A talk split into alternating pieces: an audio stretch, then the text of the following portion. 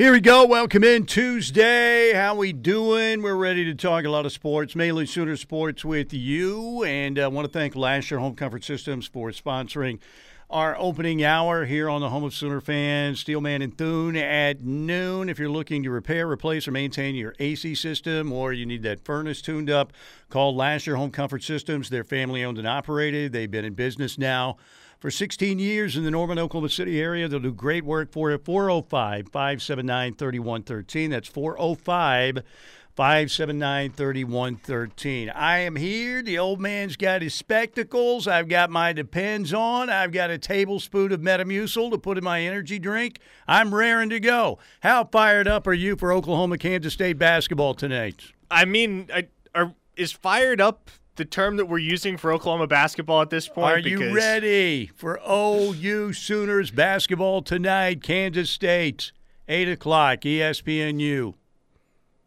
It might get ugly, Steely. It might get really ugly. Kansas State's a really good basketball team. And Oklahoma, as we have discussed ad nauseum, is not. You know, and we're thinking about, you know, maybe they can beat Texas Tech. Obviously, at home, they beat Tech in Lubbock. So I know Tech had some players out in that game, but that would be the one game you look at, and the Sooners would be favored to win. But Texas went to Lubbock last night, lost to Texas Tech. And now you've got, uh, again, Texas Tech coming to uh, Norman down the road next week, and we'll see if the Sooners can get that in the win column. We'll see what happens against K State tonight, 8 o'clock ESPNU. Uh, Jerome Tang's done a great job with the Wildcats, no doubt about it.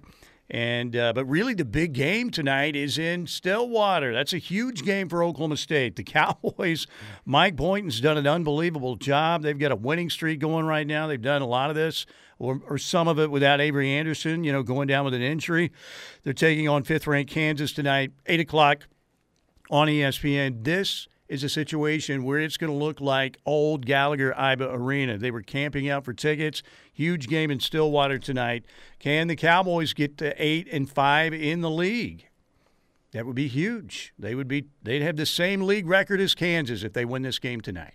Wow. Yeah, and that is that? remarkable. That is. They're in. Cowboys are in, barring, you know, if they lose out, maybe that changes everything, obviously, but they're not going to lose out. They're playing some really good basketball right now. But Porter Moser did meet the media yesterday. It was uh, Bob Przybyla who asked the question, you know, what about the rumors about what's happening with Notre Dame? Well, finally, and, somebody asked him. Yeah, and then uh, the, the, you know, the report that you have some interest in Notre Dame. Here is how Porter Moser answered that question.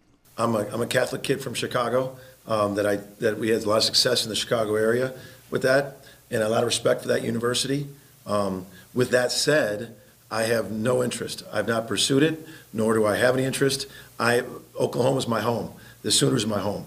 I'm in the beginning process of, of, of turning a program around in an era of the transfer portal, of NIL, and the Big 12 being in, in unprecedented territory. Those those three, and then the COVID extra years.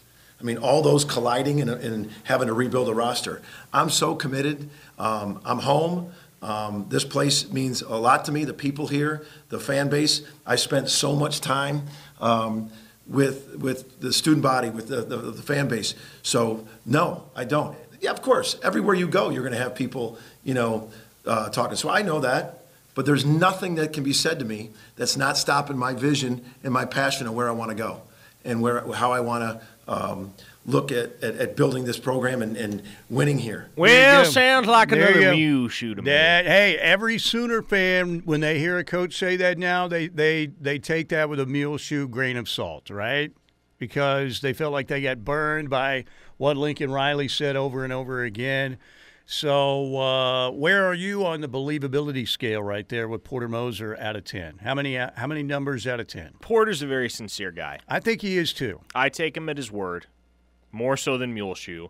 And also, he was very direct in how he answered that question. Right? He didn't beat around the bush. He didn't. He didn't try to leave himself an out. He flat out said, "I have no interest in that job."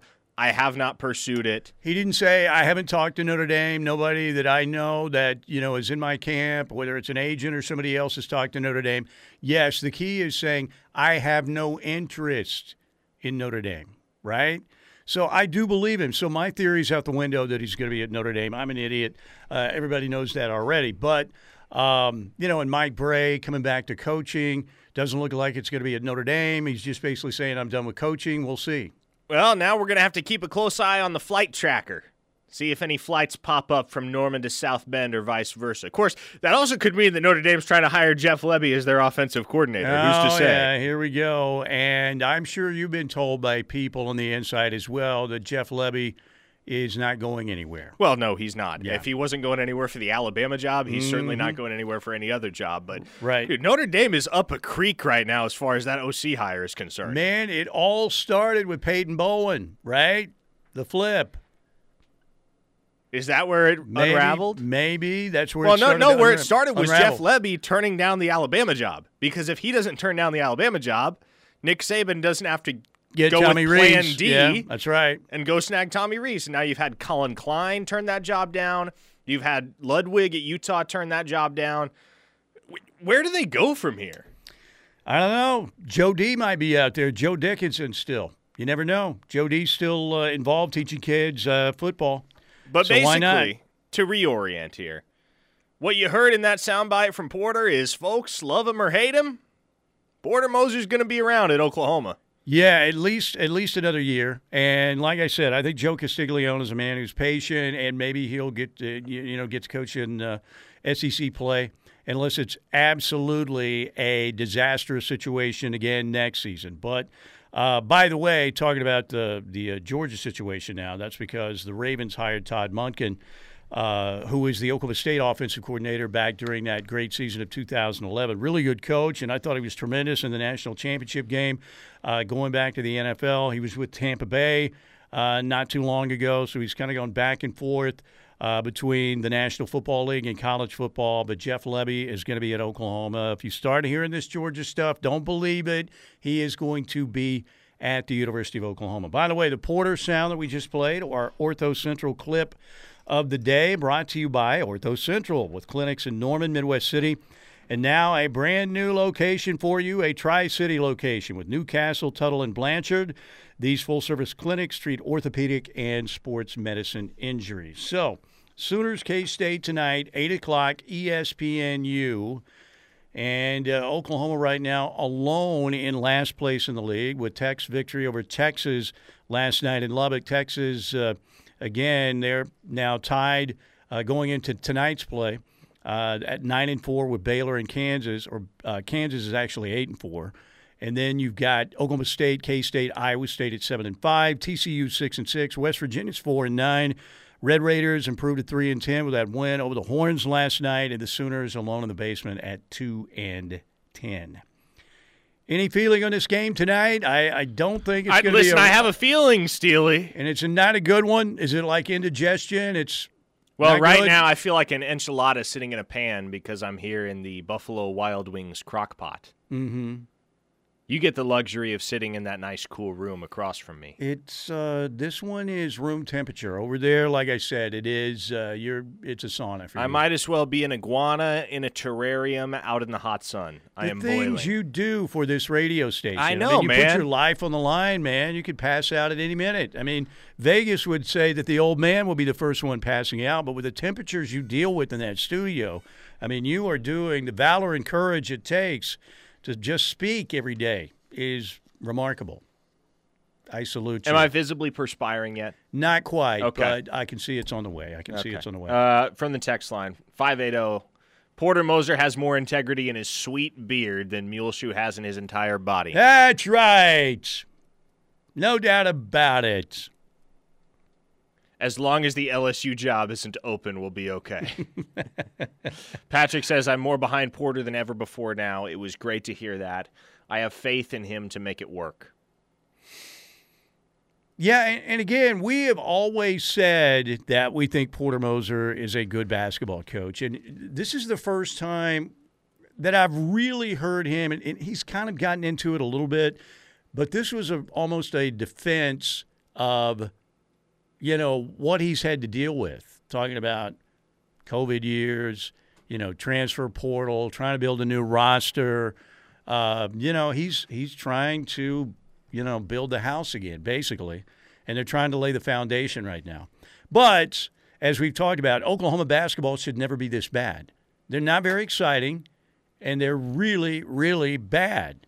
And it still, to me, is amazing how they came out and beat the number one team in the country now, Alabama. And it was like the Globetrotters against the Washington Generals in that game. I mean, it was it was all OU. So uh, it's going to be very interesting to see how it plays out for Porter. I, I, hope he succeeds. I think he's a very likable guy.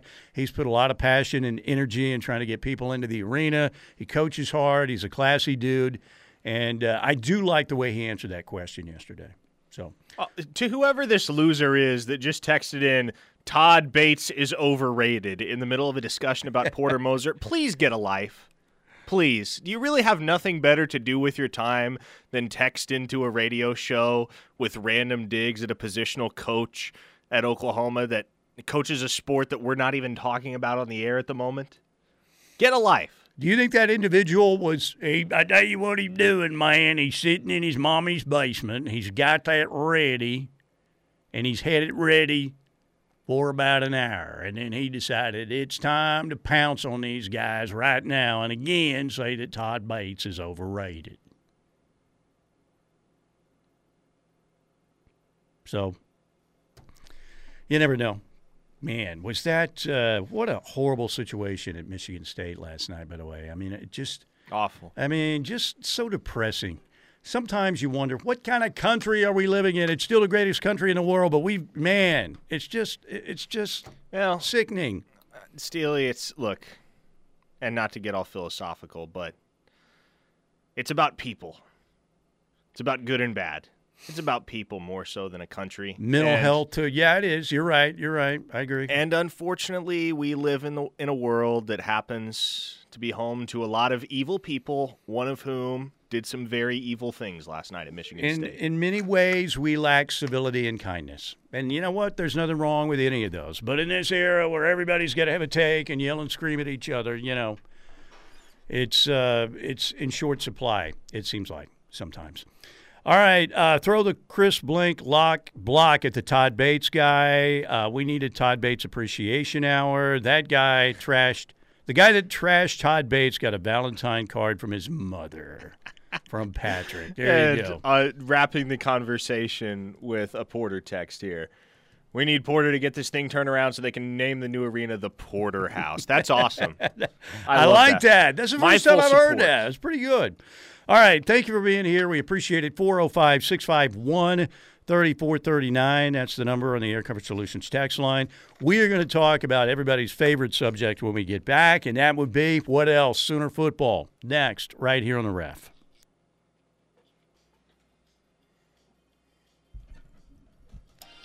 All right, welcome back. Good to have you with us. It is a Tuesday edition of uh, Steelman and Thune here on the home of Sooner fans, the Ref Radio Network. I saw today great news.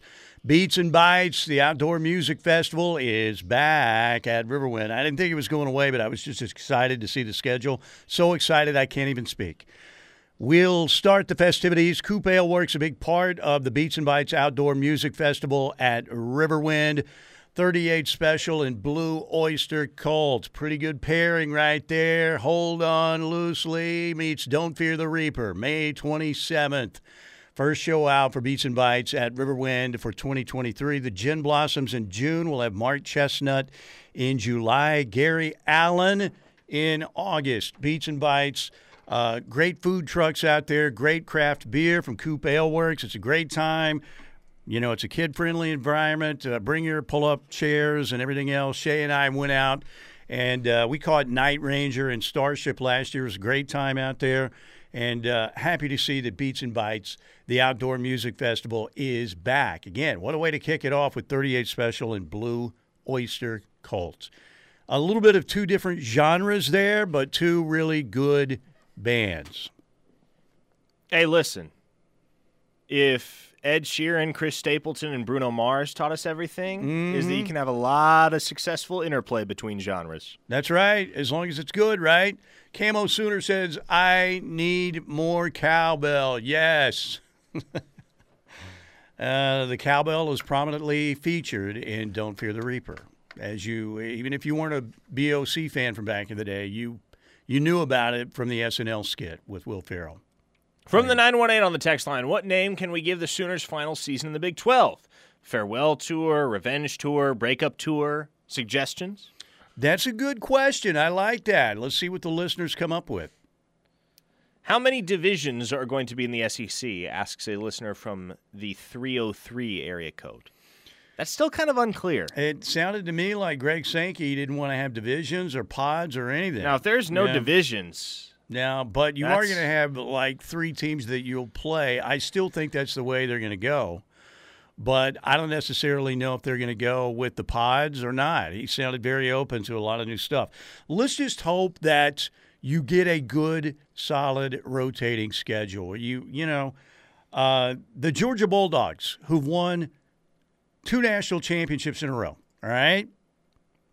Never played in College Station, Texas never played A&M at Kyle Field. You know how long A&M's been in the SEC? well, since 2012. That's that was 11 the Johnny Manziel year. That's 11 years, right? That's incredible. So uh, we'll see. They're still working through a lot of stuff, but um, hopefully they get it right. It's going to be uh, fascinating to see. Um, I'm again. We were intrigued this year by the Big 12 schedule as to who the Sooners would play. Uh, and of course, they got the trip to Cincinnati, the trip to Provo. They have UCF at home. But when they finally release that SEC, SEC schedule, that's going to be something. That's going to be huge. One listener says the Manifest SEC. Another says it's not you, it's me tour. I like. Another, oh, elaborating on the uh, Manifest SEC. The listener added, "Our God-given right to move to a better conference." Mm, okay, yeah. The SEC land run. This is our territory now, punks. Farewell Tour 2023, more like the FU Tour 2023. uh, I can't read all of these. People are, KAS, Kiss My Boop Tour. which that's KMA, not KAS. I don't know where that acronym came Oh, from. yeah. KMAS.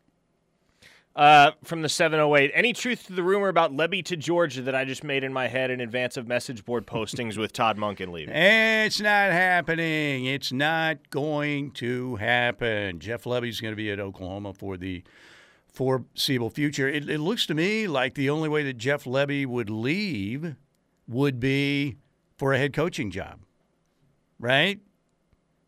Mm, so Notre Dame's going to demote Marcus Freeman to bring in Jeff Lebby as head coach. That'll be the next rumor, right? That Uh-huh. comes off the message boards. Call it the Great Divorce, the Sloppy Seconds Tour. Oh boy. pretty good. Hey, that video was pretty cool uh, that OU football released uh, yesterday. Yeah, we haven't talked about that preferred yet. walk-ons getting those scholarships. Gavin Freeman, Zach Schmidt, uh, wide receiver Major Melson, punter Josh Plaster, defensive back Pierce Hudgens. Getting the those videos are always great, but I think the way they did it, it, it was really cool. And that's how you know, man, that there's a lot of respect in that locker room for Pierce Hudgens and Major Melson in particular. Because Major Melson has never played a regular season down for Oklahoma. Pierce Hudgens has only appeared in a special teams ro- role in four career games over three seasons. Meanwhile, I mean, I, it makes sense why Schmidt gets a scholarship being the starting kicker and why Plaster gets a scholarship. Uh, probably going to be the starting punter. It'll be either him or Luke Elzinga. And then obviously Gavin Freeman. Uh, I mean, I would say he earned his scholarship with the first touch of his collegiate career. But for guys like Pierce Hudgens and Major Melson to earn scholarships at Oklahoma, that testifies to their work ethic and the way that they raise the bottom line culturally in that locker room because two guys that are probably never going to play a meaningful snap at OU don't get placed on scholarship unless they are invaluable. Yeah, no doubt. And that was a cool video they released yesterday. And you, you know, it, it looks like the OU culture looks pretty good over there. And I know that's what Brent is trying to build. Uh, and I think they're going about it the right way. And, and clearly, you're only going to see the positive stuff. I'm sure there's probably a couple players, and um, you know it's going to happen every season. As much as you talk about how great your culture is, people are going to leave, particularly with the transfer portal set up the way it is right now. But it appears to be a pl- pretty close locker room. More suggestions on the Air Comfort Solutions text line. the Good Riddance Tour, Don't Look Back Tour. We're getting musical here. Somebody put the Boston Don't Look Back tour. I like that. You're welcome for all of our Bowl Money Tour. The new girlfriend is definitely hotter than the old girlfriend tour. Here's the problem though with the hotter girlfriend. There's usually the the hotter girlfriend usually involves more maintenance, right? Well, it's, it's the Barney Stinson crazy hot Yeah, matrix. You know, it, it's it's one of those deals. You know, you if you upgrade in that department, sometimes you're going to run into some challenges. You better have the bank account ready, and you better be ready for more high maintenance issues in most situations. Angry Ronnie on the text line says, as a former walk on at OU, I'm proud of those kids like Melson who will never play, but stick to the grind because they love it. There you go.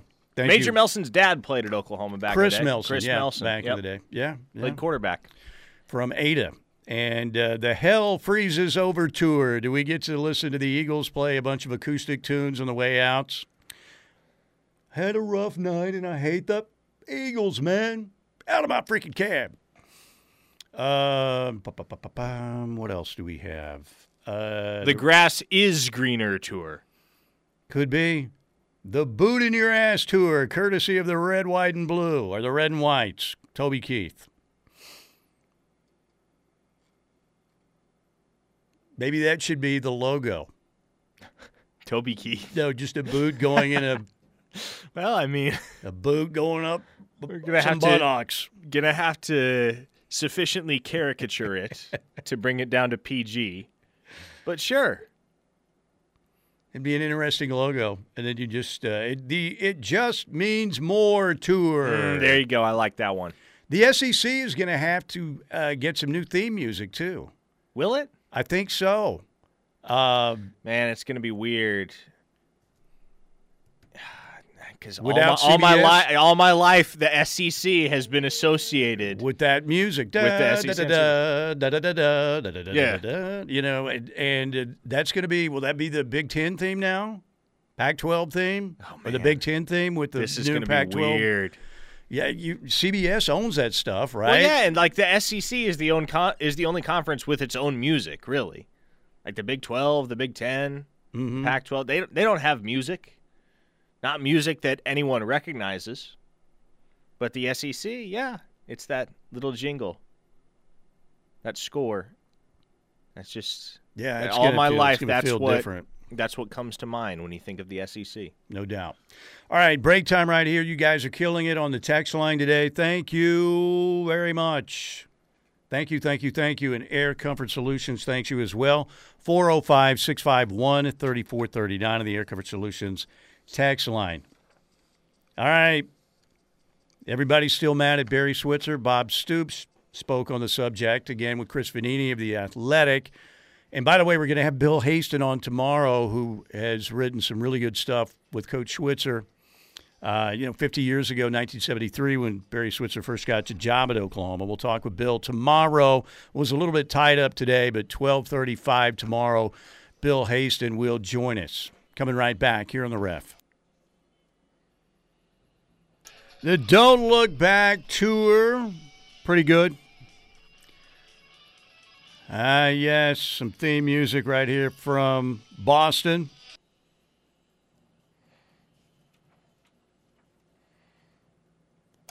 What a great band. Man, I used to wear Boston out on 8 track. That's how old I am. Just dated myself. First album was gigantic. Second was pretty big too, but uh, still love Boston. We don't have Bradley Delp around anymore to hit the high notes, but uh, again, one of the great bands when I was growing up, no doubt. All right, uh, Sooners tonight. Uh, the Sooner men taking on Kansas State, 8 o'clock. The game's on ESPNU. The OU women will be back in action tomorrow night, 6 o'clock against Texas Tech. OU women's softball will next be in action after they uh, swept through the Mark Campbell Invitational out in Irvine, California. Got challenged in some games, which I think is a good thing, particularly the Liberty game and the Washington game but they will play in the Getterman Classic in Waco, Texas this week. Friday against Longwood College, Saturday against FFSFA, Stephen F. Austin, Saturday against Army, and then Sunday against Baylor. That's your Sooner Weekly Update brought to you by Wade Electric, your trusted electrical experts for your home or business. Call them up at 405 329 1940. Sooner fans in football are very passionate, and, um, you know, 6 and 7 at Oklahoma, worst season in 25 years. They are still craving that national championship. It's like conference championships. Okay, it's great, but you know what? We're ready for a natty again. You look at the gaps between championships. When Oklahoma really got serious about football, when Bud Wilkinson came aboard, which would have been what, 1947, I believe. Uh, you know, 1950, they win their first national championship. Uh, there was a five year drought. The next one came in 55. They got one in 56 as well. Then it was 56 to 74, an 18 year drought between national championships. Then, and they, they won in 74 and 75 back to back. In 75, it was a 10 uh, year drought to 1985 when they won the Natty. 85 to 2000, obviously 15 years. But now, Parker Thune, you're coming up on 23 years since Oklahoma last won a national championship in football. Which means, Steely, that is the longest drought of your lifetime, which, as we've well established, yeah, is a long time. I mean, look, what's realistic? I mean, look, if you're at uh, the, the, the summit of Everest now, like Georgia is, they're going great, getting to the playoff every year. Alabama's been, uh, you know, dynamite with Nick Saban once he came aboard in Tuscaloosa. But what is realistic now, you think, in this new world that Oklahoma is getting into conference wise in the SEC? What's realistic for Oklahoma to win? You know, 23 years is too long for Oklahoma. And yes, they had their chances against LSU. They had their chances against Florida. Could have won both of those games. Should have won the semifinal game with Georgia. Maybe they win the national championship then. But they, that's where Sooner fans are so super frustrated. That's a long drought for Oklahoma football. If Muleshoe would have just had the balls to go for it on fourth and one, maybe we're not having this conversation. True. But alas, here we are. Mm-hmm. One title in 38 years, says Sean. Yeah, that's again, that's not good enough for Oklahoma. And again, OU is still one of the best programs in college football. They are one of the blue bloods. But uh, you know, we're entering a new world. I, you know, we heard what Co- Coach Switzer said. You know, going to the SEC is going to be playing like Texas every week, and he wants to know, you know, raise your hand if you were behind us going to the SEC. It's all about money. We get that. Bob Stoops told Chris Vannini and The Athletic in his story today that he loves Oklahoma's move to the SEC. Better matchups for Sooner fans, for home games in Norman, better road trips. You just, this is an eye on the future, again, of what college football was going to be like. And Oklahoma and Texas jump started this deal. You know what I can't wait for? That first SEC schedule to drop. Oh, it's going to be I'll be stoked to find out what Oklahoma's first year in the SEC brings in terms of road trips number one destination for you would be the swamp for OU's first road game. Unequivocally, the swamp. Yes. Okay. Now, Tuscaloosa is probably a close second. OU's been there and done that at Tuscaloosa, though, right? At they have. Denny Stadium. They have, but I. But I mean, it's still that would be an awesome matchup. OU and Alabama, two of the biggest heavyweights in the history of college football. Okay, let's let's run through the list here. To me, the elite destinations: Tuscaloosa, and the swamp. The overrated destinations are LSU and well, that's that's really the list. I mean, I'm sure that LSU, I want no part of Baton Rouge. Yeah, I think that LSU. I've never been to a game at Tiger Stadium on a Saturday night. I hear it's an incredible atmosphere. There's no doubts about it. Everybody who's been there said, "Yeah, it's pretty unbelievable." But those fans are uh, again. LSU and A and M. There, those are your two overrated destinations. I want no part of either of those trips. Underrated destinations. South Carolina's on the short list for me. I me. bet South Carolina would be a good. That's going to be a, especially at night, man. Yeah, I bet that's going to be a fun, fun road. What trip What about Oklahoma. Oxford? Going to the Grove, Ole Miss. Ah. Seems like a cool I party feel- atmosphere to me. Yeah, Looks like it. It might be too much of a party for somebody like me. Now, bottom tier. Aren't they more preppy though at the Grove? Kind of. It's a big Maybe. kind of preppy scene. Bottom tier to me, Mississippi State, No, Starkville's a horrible place. And of course Vanderbilt. I like Nashville, but Vanderbilt is not a football school and never has been. I don't really know what to think of, or just because I lack full context for what Sanford Stadium is like on game day. I bet it's Uh, awesome. Lexington, that'll be an interesting one. And then I know Arkansas is right up the road. It's easy to forget about Arkansas, but as I've said for years at this point, I think the series between OU and Arkansas is going to become a rivalry that morphs into a ton of fun. Not, not obviously not on OU Texas's level or even OU Nebraska level, but um, I would say that's probably your new Bedlam game Could be in terms Could of very its well be. significance to the OU fan base. You know, Texas and Arkansas, and I think they're going to be in the same. You know, I don't know if it's a pod, but the group of three teams that you're, you know, you're going to play every year. Texas, Arkansas have a great history. That '69 national championship game. You think about, uh, you know, the the there were some big time matchups between Texas and Arkansas back in the day. There's no doubt. So, uh, Fayetteville's a cool place, beautiful place, and I think uh, an annual battle with the Hogs would be fun. All right, 405 651 3439. Get a couple texts in before we break. From the 580, I spent seven years of my childhood in Louisiana. I can say unequivocally that those people are legitimately borderline insane. Any state that becomes infamous for its citizens wrangling alligators is a state that I don't want to spend any more time in than absolutely necessary. You know, I thought the Tech fans were the worst until I encountered LSU fans in New Orleans, and they made Tech fans look like they had great manners. And uh, that's that's a you know I'm sure the environment would be great. There's no doubt about it. But just dealing with those fans could be a major headache. We have some Auburn slander on the Okay, text line. I'm all for it. Auburn is extremely overrated. My wife was going to go there for undergrad, but said the school in town was so bad when she visited that she chose OU instead. There you go. The wife flipped from Auburn to Oklahoma on signing day. Yeah, I, I, I had a friend in undergrad. She's from Alabama. Grew up a huge Auburn fan, right down the road from campus. And she ended up coming to OU too for her own reasons. But I always thought it was interesting that you're that close to Auburn, spend your whole life rooting for Auburn, and then decide, you know what? That's not where I want to spend four years of my life in college. From the 918, I've been to Columbia, South Carolina. That is a sweet, badass place. Great town and dope stadium. I'm telling you, man, South Carolina is a sneaky underrated destination.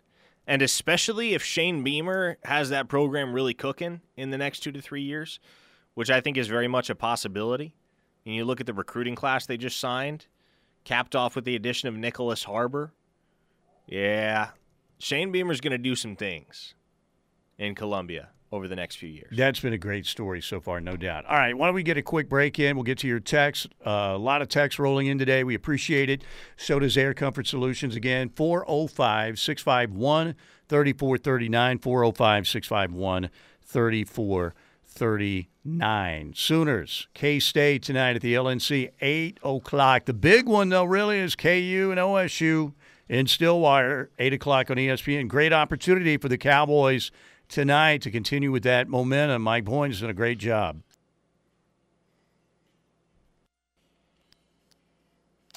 All right, we're back. We've got a uh, short segment here.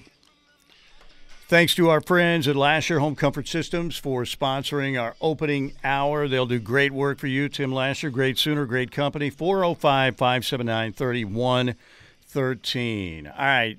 Yes, Mike Bobo promoted to uh, the OC position after Todd Monken was hired by the Baltimore Ravens. So, yes, uh, Sooner fans don't have to worry about Jeff Lebby. He wasn't going anywhere anyway. But, Charles, you're correct. And, uh, yeah, Mike Bobo is officially the new OC at Georgia.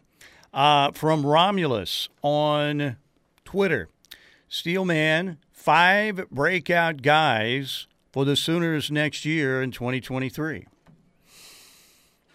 Um, I thought about that during uh, the commercial break, and I came up with some of these guys have already broken out other places. Is what's an interesting component to that question. But I'm still going to go with Deshaun McCullough. I think he's going to be a really good, great uh, acquisition for OU. Make a lot of plays. Reggie Pearson Jr. in the secondary. Uh, then on offense, I'm going with Gavin Sawchuk. Uh, one of the two will break out next year, Jayden Gibson or Nick Anderson. Pardon me.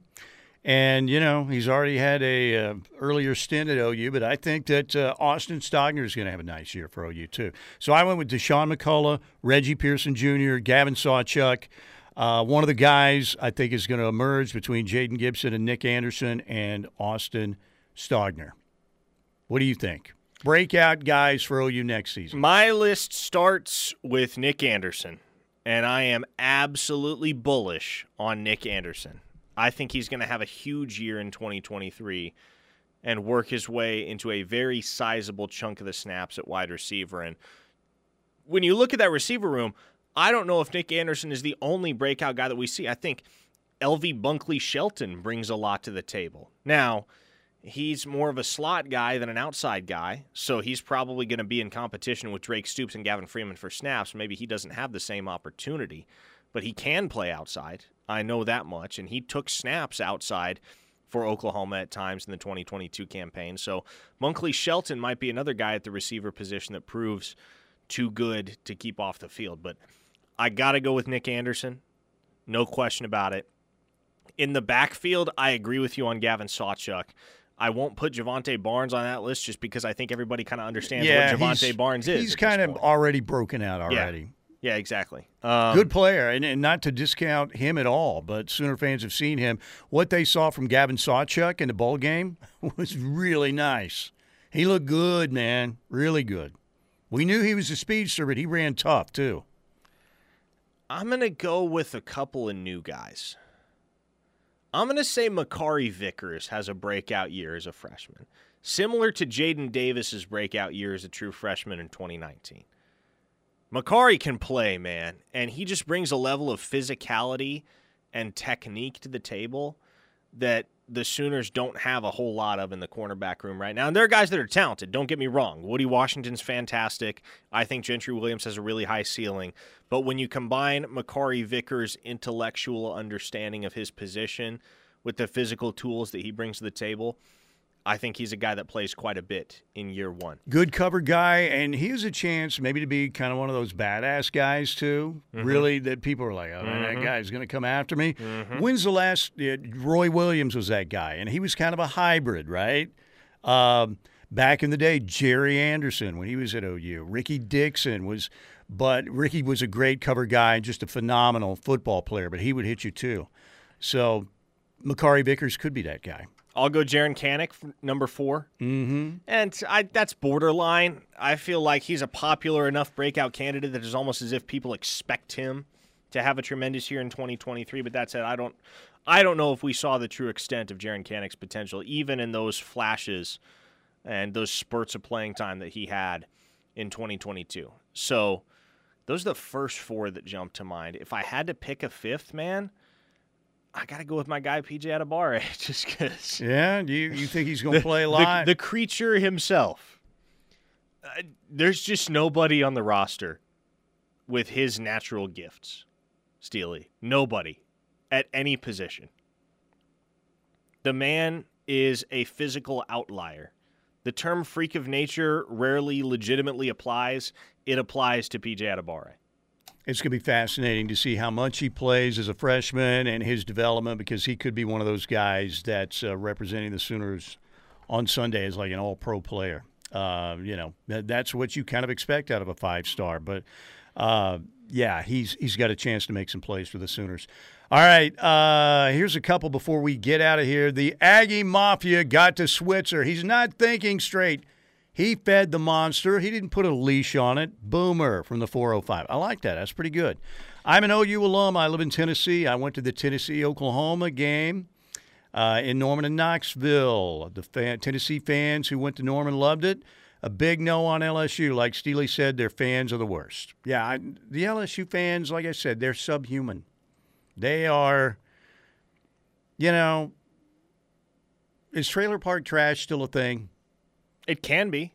We'll keep it a thing. Are there a lot of trailer parks in Louisiana? I know. You know, I've been there. Louisiana there. is a trailer park, Steely. Pretty much, yeah. So People people call Oklahoma the trailer park of Texas. Oklahoma is not the trailer park of Texas. Louisiana is the trailer park of Texas. Yeah, those fans, like I said, they're pretty pretty bad. From the 918, Mr. Thune, I've heard you're hitting the transfer portal on your way to On 3 and covering A&M recruiting once OU hits the SEC. Any comments? That ain't true. The editor who put it out there is garbage.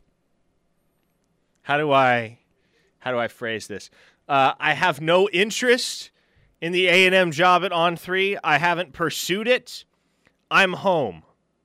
Oklahoma is my home. There you go. There you go. Yeah, I can't see uh, Parker, uh, you know, being a college station kind of guy.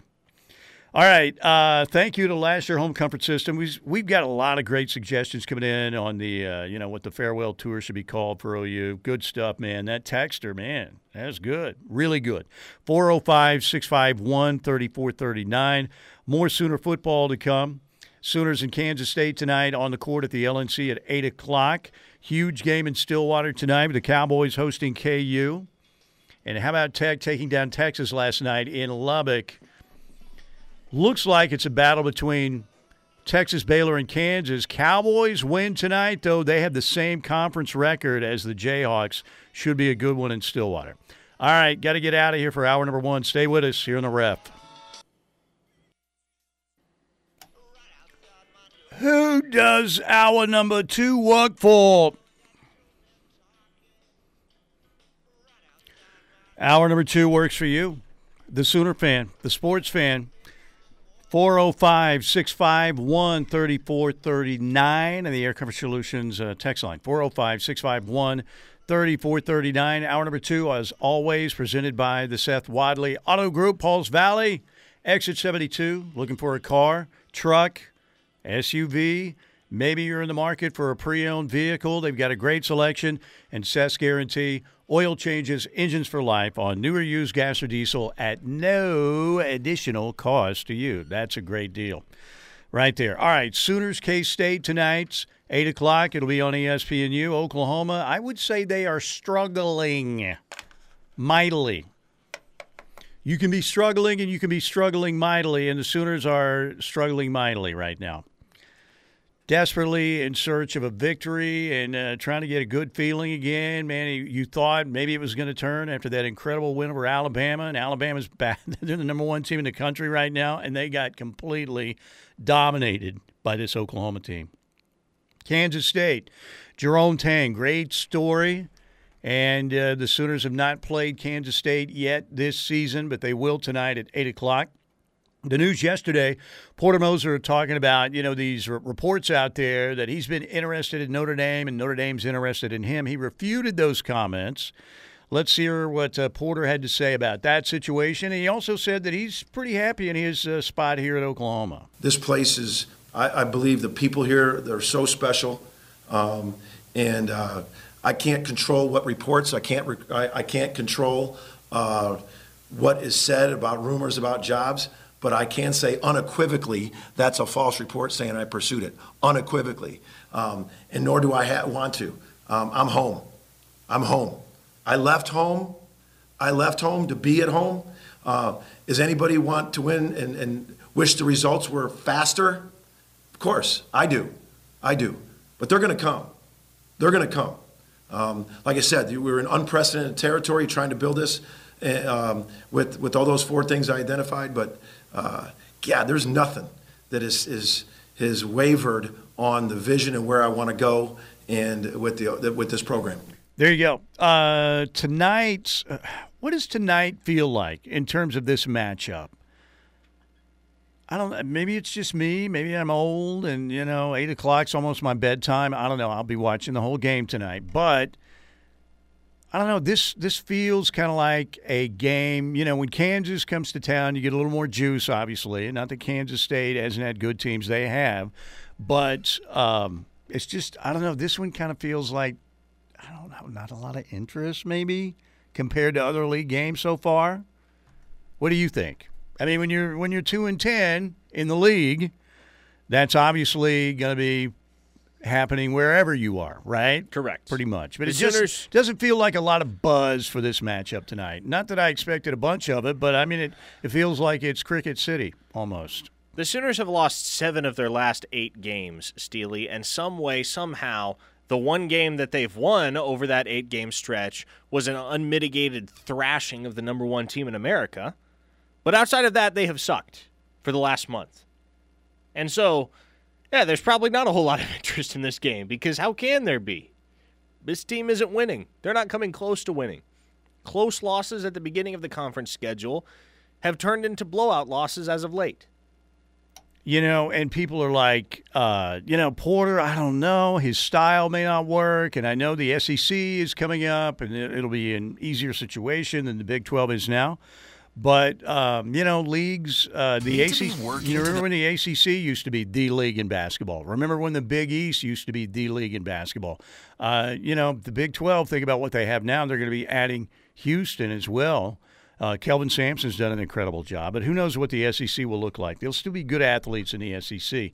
But another thing I was thinking about last night when you think of when the Sooners have been really good, many times they've had a great player from the state of Oklahoma, right? Wayman Tisdale. Billy was great. Love Billy. His style was awesome. His personality was great. He was a heck of a basketball coach. But he also got Wayman Tisdale early in his career. And that kind of jump started everything. And then you think of Jeff Capel, for the most part, was not very good. There were some years that were very lean, but when he had Blake Griffin, things were really good. They won 30 games. Went to the uh, Elite Eights, right? Buddy Heald wasn't an Oklahoma guy, but you think about, you know, Alvan Adams back in the day. Now, Trae Young, again, that didn't necessarily work out. Uh, and maybe that says a little bit more about the era of basketball where guys are really trying to get to the NBA. Not that Wayman wasn't. Stacey King back in the day. You've got to get better players in here. Billy's first year, they weren't very good. He had John Grammer playing point guard for a while, who had basically a need that didn't exist. And then guess what? He started getting better players in. That's going to be the key.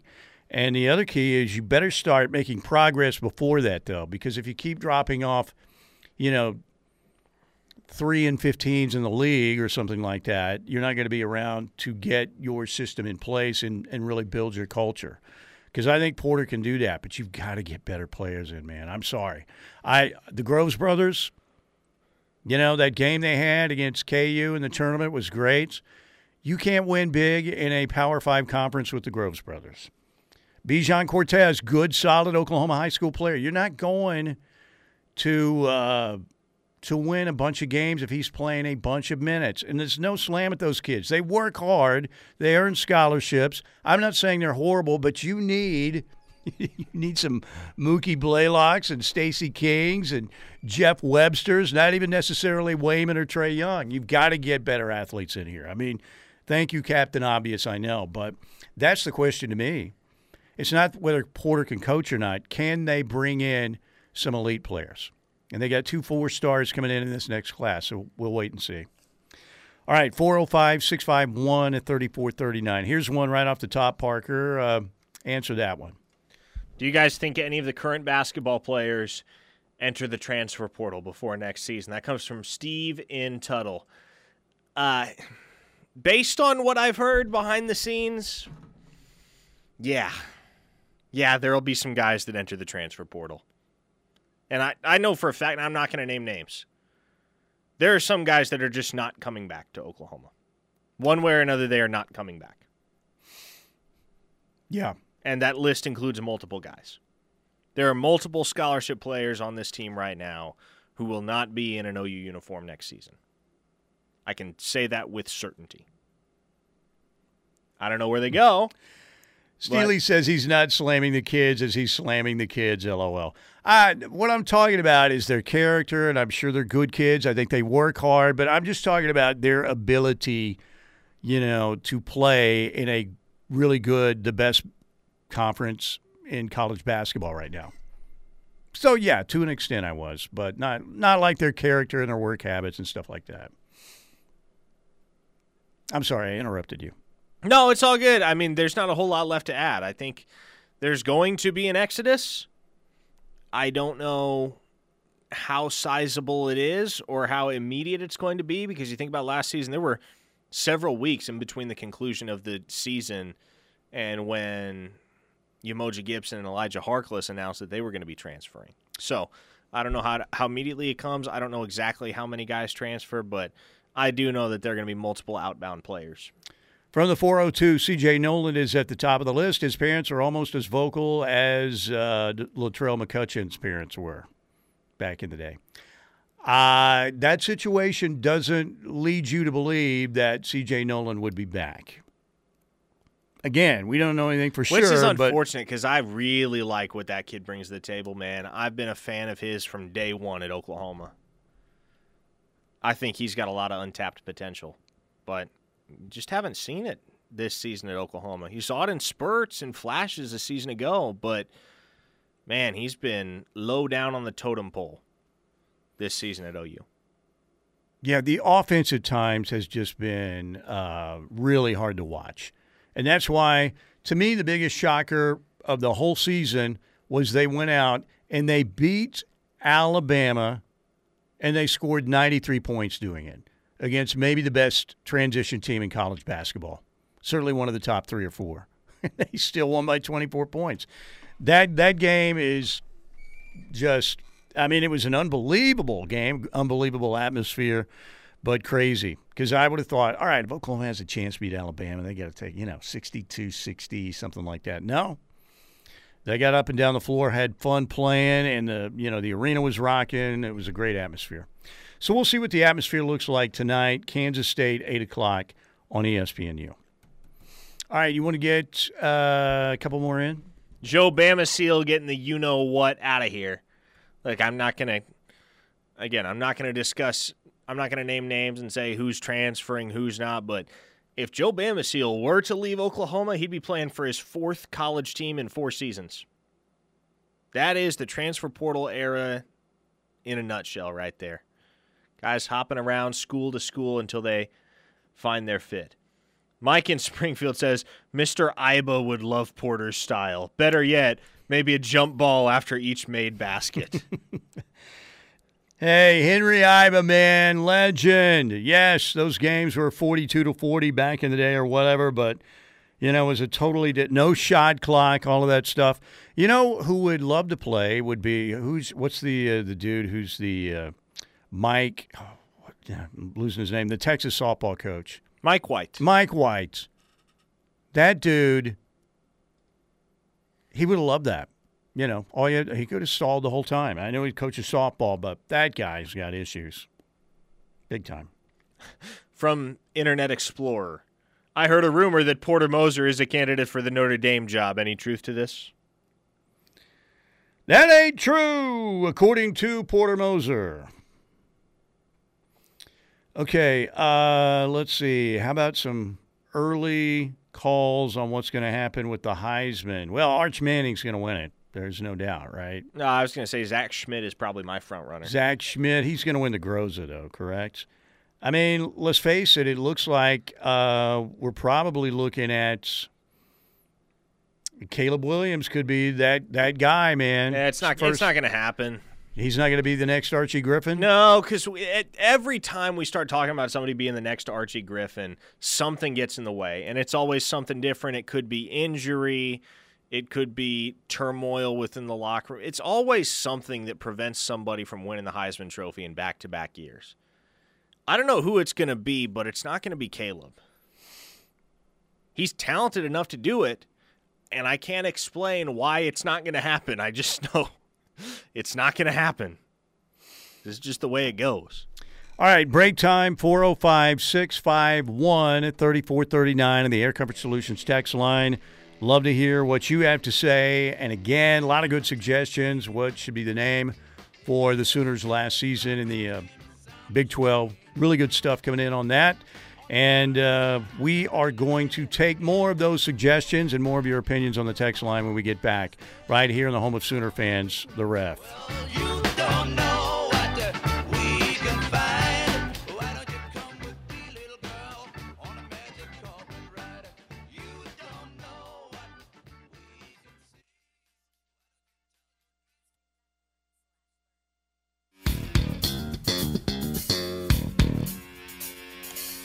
Mike Steely, Parker Thune, Steelman and Thune, here on the home of Sooner fans, the Ref Radio Network. Don't forget, Parker Tyler McComas going to get you locked in coming up at 2 o'clock right here on the home of Sooner fans.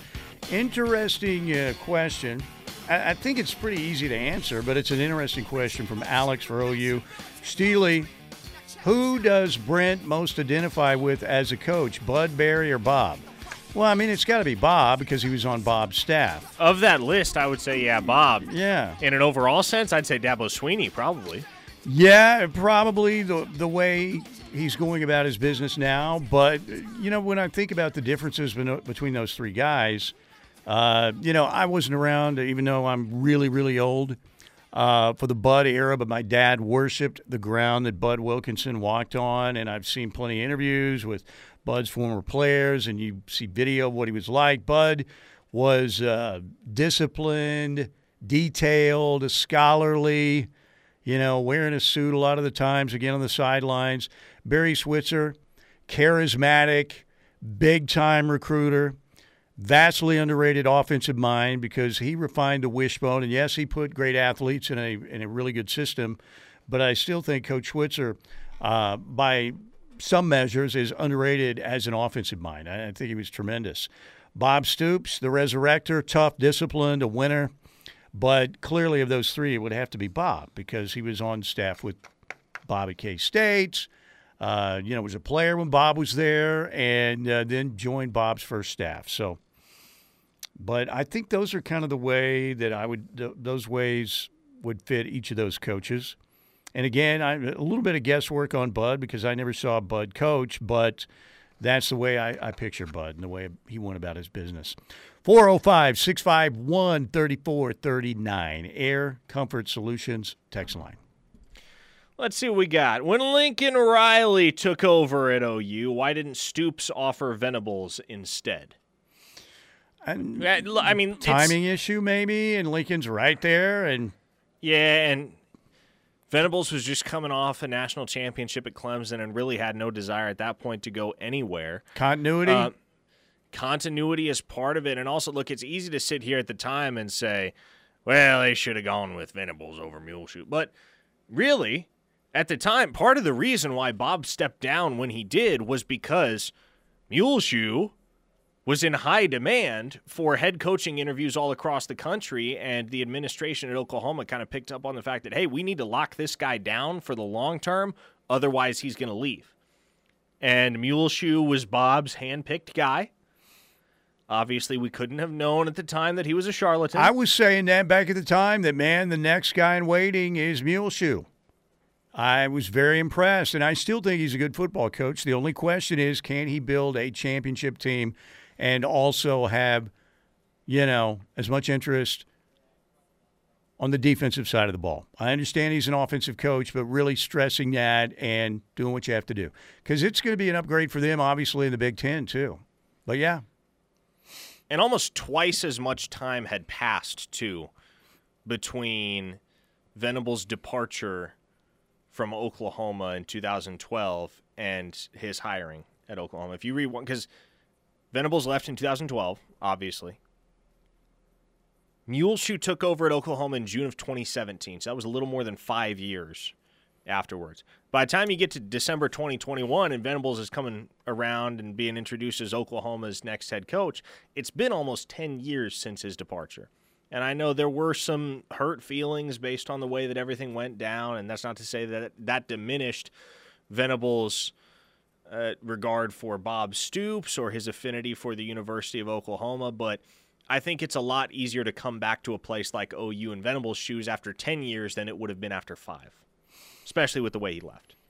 Yeah, and uh, again, I think there was uh, still at that time, you know, there was some thought out there that the Sooners could win with the way they were playing, win an natty.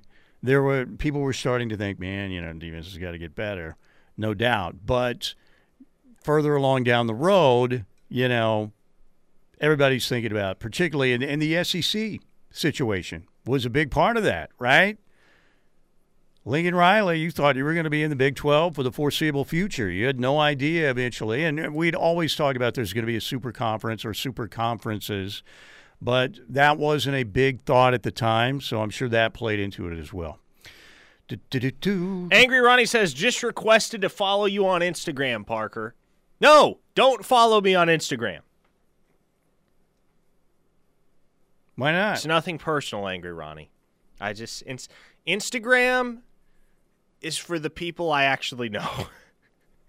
and all you, although you are a regular text line netizen, and I appreciate that, I've never met you in real life, Angry Ronnie. You don't want uh, how's the 2024 class shaping up coming in and no, I DMs don't. or whatever? I like I like being able to in- interact with my friends and only my friends. Instagram is basically a vanity site, right? Yeah, in many it ways. pretty much is. I rarely ever post on Instagram. Also, I mean, on Twitter, obviously, there's enough happening on Twitter. that Mm-hmm. You kind of you kind of just got to embrace the chaos. You're like, okay, literally everything I tweet, there's going to be questions in the replies. There are going to be people trying to fight me. There are going to be tech fans commenting about how I never actually had a battery thrown at me, and that's ridiculous that I would even put that out. It still happens months later. Twitter over Insta all day, though, no doubt. Oh, Uh, you Mitchell, I would say Insta over Twitter. I don't like Twitter. you don't like I Twitter? wouldn't be on Twitter unless I had to be on Twitter. Yeah, you kind of have to be. on Sorry, Twitter, though. Elon. There you go. Uh, just announced, Buki is a new defensive analyst at USC. I asked Buki over a year ago if he wanted a job at USC. Guess I put the idea in his head. There you go. Well, Buki will probably be a good uh, recruiter. I, Buki's a likable dude. People, uh, you know, gravitate towards Buki. OU Mitchell. As much as everyone hates Tebow, he did nothing but elevate the OU brand nationally. You can hate how he left, but the brand needed a lift, and he provided it. He's right. He's right. Can't disagree with that. Are you giving credit to Muleshoe? Yes.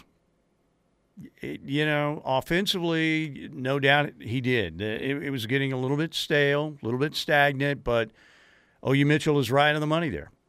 Still don't like the guy, not OU Mitchell. One listener Muleshoe. says Parker just said the KREF Army isn't his friend. Listen, I consider you all my acquaintances, mm-hmm. very good acquaintances. Solid for, well, yeah. in order to be friends, we have to have a relationship that goes beyond the text line. I have to know what your face looks like. There are a few of you that I've had the opportunity to meet in person, some on several occasions. But the majority of you I only interact with from the hours of 12 to 3 on weekdays via the text line. So, sorry, Angry Ronnie. Sometimes you have to separate work from your personal life. I do my best to strike that balance. I can only imagine, you know, and I've got people who ask me questions, you know, through DMs and stuff. And normally I don't mind any of it, but I can only imagine what you get with the recruiting stuff. It's got to be just nonstop, pretty much. So, uh, so anyway, okay. 405 651 3439. Speaking of Do- uh, Bob Stoops, the Arlington Renegades this weekend taking on the Vegas Vipers. Wait, is Bob coaching? Yes, 2 Bob is coaching. on ABC. Yeah, Bob's the, he's the head ball coach. Okay. Matt McMillan is the director of operations there. He's got co-offensive coordinators Chuck Long and Jonathan Hayes. Keith Ford is on the roster. Was a Sooner Keith for a while before he went to A&M. You've got Jordan Smallwoods, a wide receiver. Keith Ford, that is a blast from the past, man. One of the great answers to OU bar trivia of all time. He was a, he was a highly ranked four star, right? Who- he was a five star. Did he get five stars? He was a Wow. five star. Who started at running back the day that Samaj P. Ryan broke the single game rushing record? It was Keith Ford. Wow, Uh-huh. I didn't realize that. He was a good player. Went to A and M, of course. After that, I remember it was it after the Tennessee game? Was that the game where he got hurt? I remember we were at uh, IHOP and I see, saw Keith Ford on crutches, which was not good. Uh, where's the one about Bob Stoops? Uh, the one about Bob Stoops. Speculation. But Stoops all along had planned on handing it over to Heupel until that fell apart, which I'm thankful it did, because Muleshoe was a way better OC. You know that could have been the case, right? It looks like Josh Heupel is finally the the uh, old wounds are healing somewhat. There's still a scar there, but uh, you saw him going out and uh, you know was it was uh, Roy Williams Hall of Fame induction, right? Where he was out with a lot of the OU folks. Was it? I just know from the limited interpersonal interactions I've had with Josh Heupel, I he's not the warmest of creatures, but to each his own, I suppose. Maybe I just give off bad vibes. Maybe I made the wrong first impression. Who's to say?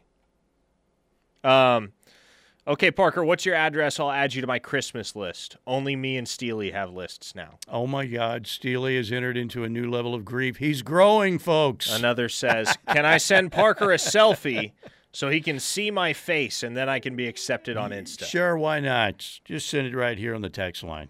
Shark says, I know how you feel, gentlemen. I'm in the medical community. I get absurd requests constantly, out of the blue from a friend of a friend of a friend. So you're like uh, when they Google up instead of googling WebMD, they they text you. Yeah, and so look, you want to help people with stuff, but sometimes you've got to have a personal life, right? I mean, you just have to. All right, 405 651. By the way, I've got a situation I'd like to ask you about if I can hit you up on the text line. I it won't be too long. I just need a diagnosis. That's it. All right. 405 651 3439. Five minutes of Thunder basketball and back to the text coming up next here on the ref.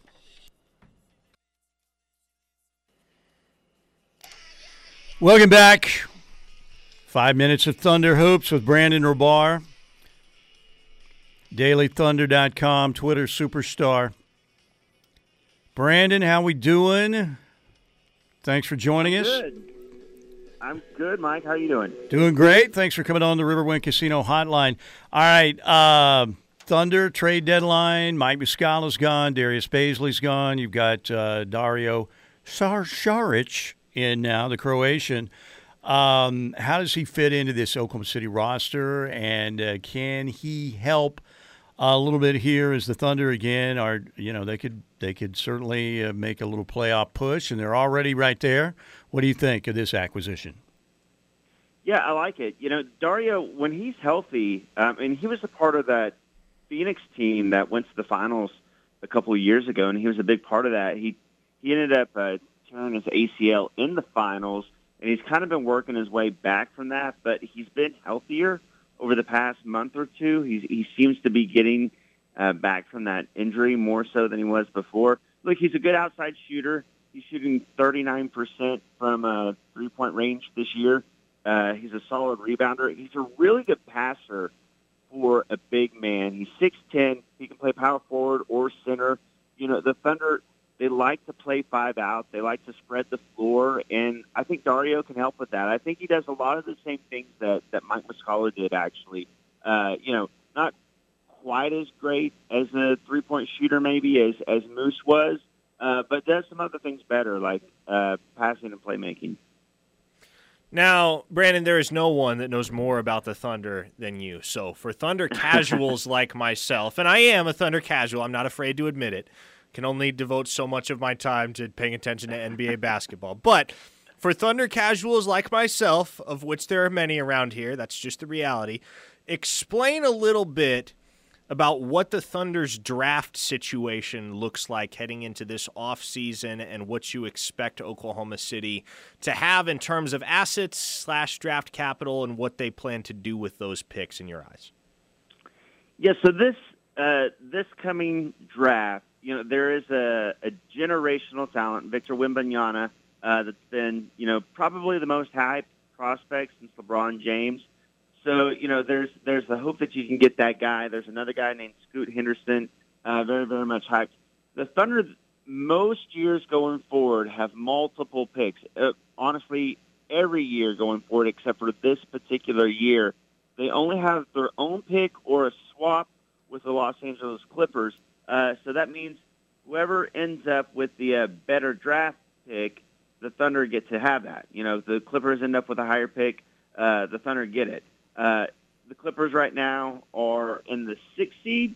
Uh, they have a pretty tough schedule the rest of the way. Uh, the Thunder are in the 11th spot right now. Uh, but going forward after this year, uh, the Thunder just have uh, usually every year going forward, there's three first round picks that the Thunder have. They have a lot of options. They can trade up uh, even this this coming up year.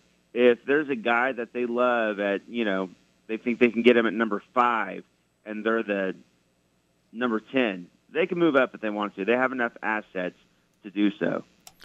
Thunder is definitely on the way back, folks. There is no doubt. We'll see what uh, what it's going to look like with Chet Holmgren coming aboard again next year. And as Brandon said, who knows what's going to happen in the draft? But man, it's a, they're believe me, Paycom Center is going to be rocking. It's already getting better, but it's going to be rocking again soon. Thunder basketball is on the road back. Um, man, we didn't get to see Chet when he injured himself in the summer league. Uh, Ousmane Dieng has had a few minutes again, uh, but has also done some good things in the G League, and I think potentially he looks pretty good. But Brandon, they absolutely 100% hit it out of the park with J Dub, with Jalen Williams from Santa Clara. Unbelievable pick. Yeah. Unbelievable pick. They picked him at number 12. The Thunder had three top 12 picks this year. Like you said, Chet Holmgren, number two overall pick. A lot of people thought he should have been number one. Cannot wait to see him. He is going to be a blue chip talent. He's out this whole year. Ousmane Dieng, like you said, has a lot of upside. But J Dub at number 12, the dude can do everything. He's a shooter. He's a scorer. He does it efficiently. Um, he play makes. He passes. He plays defense. Leads all rookies in steals. He blocks shots. He does not at all look like a rookie. Does not play like a rookie. Um, last night he had 22 points, uh, seven rebounds, four assists, two or three from three, uh, and he makes big plays in big spots. Um, he, he's arguably been the second best rookie overall this year behind uh, Paolo Banchero. You can make the argument he's been better than every single rookie in the league behind Paolo. That's how good he's been, and uh, the future is incredibly bright for J Dub. In baseball circles, Brandon, one of the stats that has taken the world by storm over the last decade, I would say, is wins above replacement, which basically spits out a number that tries to conjecture a guess at what X player would offer in terms of additional wins for your team over the course of a season than the average replacement player, right? So I ask you, we haven't seen Chet Holmgren in an Oklahoma City uniform yet, but when they get him back next season, how much better, how many more wins does Oklahoma City have by virtue of Chet Holmgren's mere presence than they do right now here in 2023? Uh, I'll say this. That, that's a great question, by the way. Uh, this year, right now, I think that they are firmly in at least a playing spot, uh, if not a playoff spot right now with Chet Holmgren. The, the biggest hole right now the Thunder have is center. They're playing mostly with power forwards or small forwards at the center spot. They don't really have any rim protection, and that's where teams are attacking them. Well, Chet Holmgren, that's his thing. He's an elite shot blocker. Oh, he also can shoot 40% from three. So not only is he an elite talent, but he's exactly what they need. Um, I would say, as far as wins over an 82 game season, just even as a rookie, I mean, I don't think it's crazy to say seven or eight wins. Uh, he can make a difference. I, they, they've also lost so many close games, like one possession, two possession games, and I got to think that that an elite talent at the spot they need talent uh, makes a big difference in some of those close games. All right, uh, what are you thinking now, Brandon? After the trade deadline, the Western Conference, man, with KD and Phoenix, you got Kyrie and Dallas. You've already got you know Denver, Memphis, Sacramento's had a great year. Um, what do you think? What's the pecking order for you now as you see how these rosters have shaped up after the trade deadline? Who, who do you like in the West? Yeah, in the West, it, it feels like it's going to be the Suns because you know last year uh, they were in the number one seed. The year before that, they made it to the finals, and then they just added Kevin Durant. Uh, he's been hurt for for much of the season, but before that, he still looked like one of the top three players in the league. Uh, I feel like it's got to be that if, if they stay healthy. Now, the, the question is obviously chemistry um, and if they can stay healthy because between KD, Devin Booker, and Chris Paul, you don't have exactly three reliable, uh, healthy players, and they lost some depth. But as long as they they're healthy, I think they'll figure out the chemistry issues. You know, the Mavs they got Kyrie and they got Luka now. Um, I just don't believe that they got the other guys around them. They have the top end talent. Uh, The Nuggets, though, here's the thing with the Nuggets. We haven't seen them at full form in the playoffs. Everybody likes to, to make fun of the Nuggets that they're not a playoff team. Well, they went to the Western Conference Finals a few years ago, and they haven't had Michael Porter Jr. or Jamal Murray since then. They have those guys. They have Aaron Gordon. If I had to say, I say it's going to be the Suns and the Nuggets.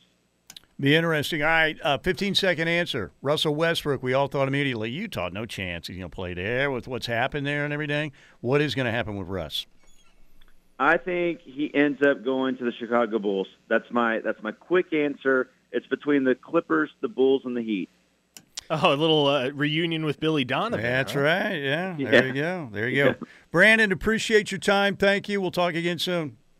Absolutely. You guys have a good day. Brandon Rahbar, DailyThunder.com, does a great job covering Thunder basketball. Break time right here. We're going to get to as many texts as we can when we get back. 405 651 3439 on the Air Coverage Solutions text line. Let's hear from you when we get back.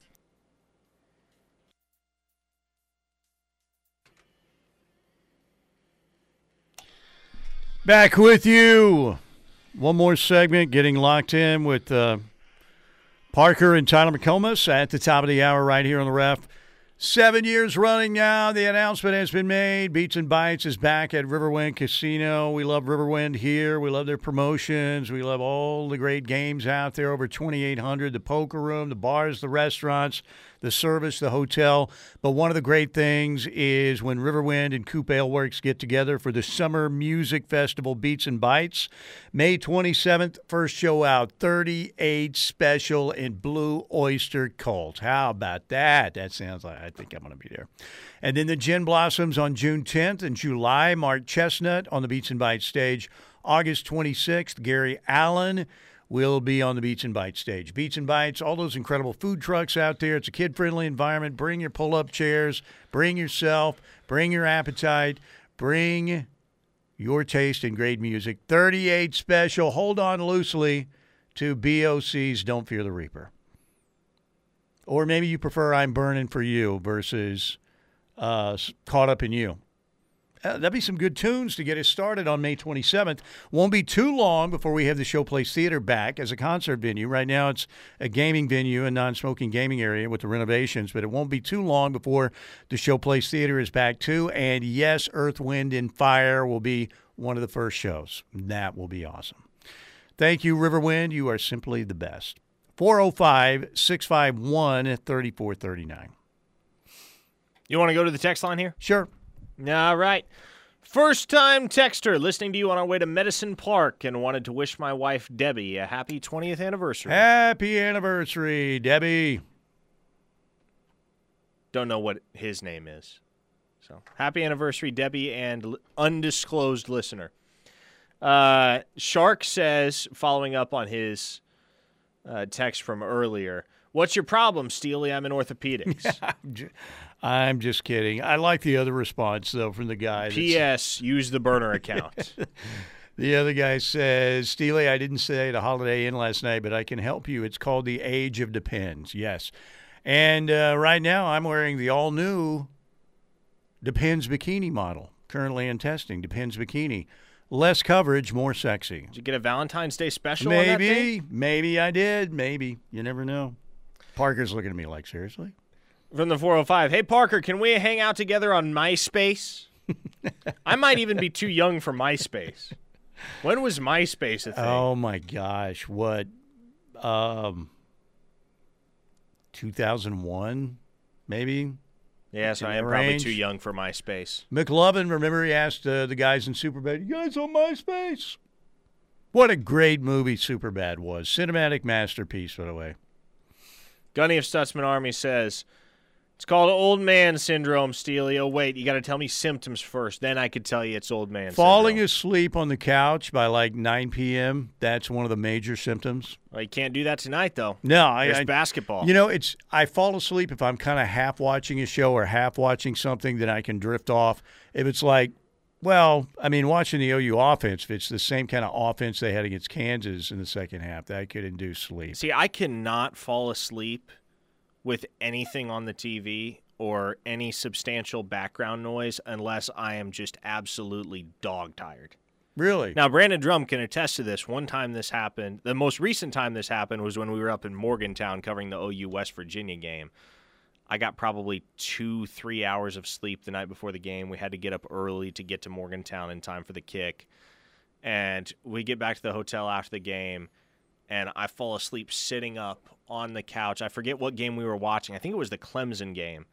I passed out for probably half an hour, 45 minutes. But in general, I can't sleep unless there is silence. Total si- See, I'm I've got to have a fan on. That's what I have. You like white noise? I like yes. I, I that's to me it's almost like if I turn off my fan, then I'm like just too quiet, way too quiet. All right, uh, yeah, Riley getting beat down by LSU and Alabama elevated the program. Not much changed uh, between the last six or seven years of Bob's tenure and Lincoln's. I think where he elevated it to a certain extent was quarterbacks wanting to play for him. I don't think Jalen Hurts would have come to Oklahoma without Lincoln Riley, would be my guess. And maybe he would have as OC. But, um, you know, we'll see. But I think I I do think in some ways he elevated OU as the place to go again to a certain extent if you're an offensive player. Not that they hadn't had offensive success before, but I still think they they had that reputation was enhanced a little bit more. See, I I think he left on the precipice of really solidifying that reputation. Because if you look at the classes that Muleshoe recruited, they were pretty much on par with what Bob was recruiting when he stepped down. Now, what Muleshoe had on the board for Oklahoma in the class of 2023, if he'd stayed at OU, might have been the number one class in the country. It could have been. He would have needed to add some dogs on the defensive side of the ball, and as we know, that wasn't always the easiest thing for him or a priority for him. But I feel as though he left Oklahoma at such a juncture that it left some glaring uncertainty as to whether he was truly able to establish a program as a perennial contender in college football because obviously the classic debate is you know would, would, can Muleshoe take all the credit for the success that Oklahoma had while he was there or did he just inherit the machine that Bob Stoops was building? And I actually think he left at a really inconvenient time to be able to definitively settle that question. Because Yeah, if I he agree. stays at Oklahoma another two or three years, heck, he may have a couple elite recruiting classes. He may have a couple college football playoff teams that put that conversation to rest. Yeah, but if you're talking about, as the uh, texter I think is you know insinuating here, if you're talking about did he elevate them again to be that team that can go toe to toe and actually win a national championship, in that respect, he did not in terms of doing enough defensively, honestly. All right, 405 651 3439. That's 405 651 3439. Holy cow, Steely, your voice is a bit high. You sure you have those depends on right? I do, yes, I absolutely do. So, I cannot believe y'all are going easy on Tebow. F that guy now and forever. No, I'm still there too. I'm just saying at some point, you know, you can do it and be angry at the guy, but I still think he's a good football coach. I'm not sure if he's a national championship football coach. But yeah, I'll still take a Tebow dartboard any day. Okay, everybody. Thanks to our friends at the Seth Wadley Auto Group at Pauls Valley. Oil changes engines for life on newer used gas or diesel at no additional cost to you, the great guarantee. And again, Beats and Bites is back at Riverwind Casino. First show up, 38 special, Blue Oyster Cult. Get your tickets now, May 27th. That's going to be a great show. We'll see you.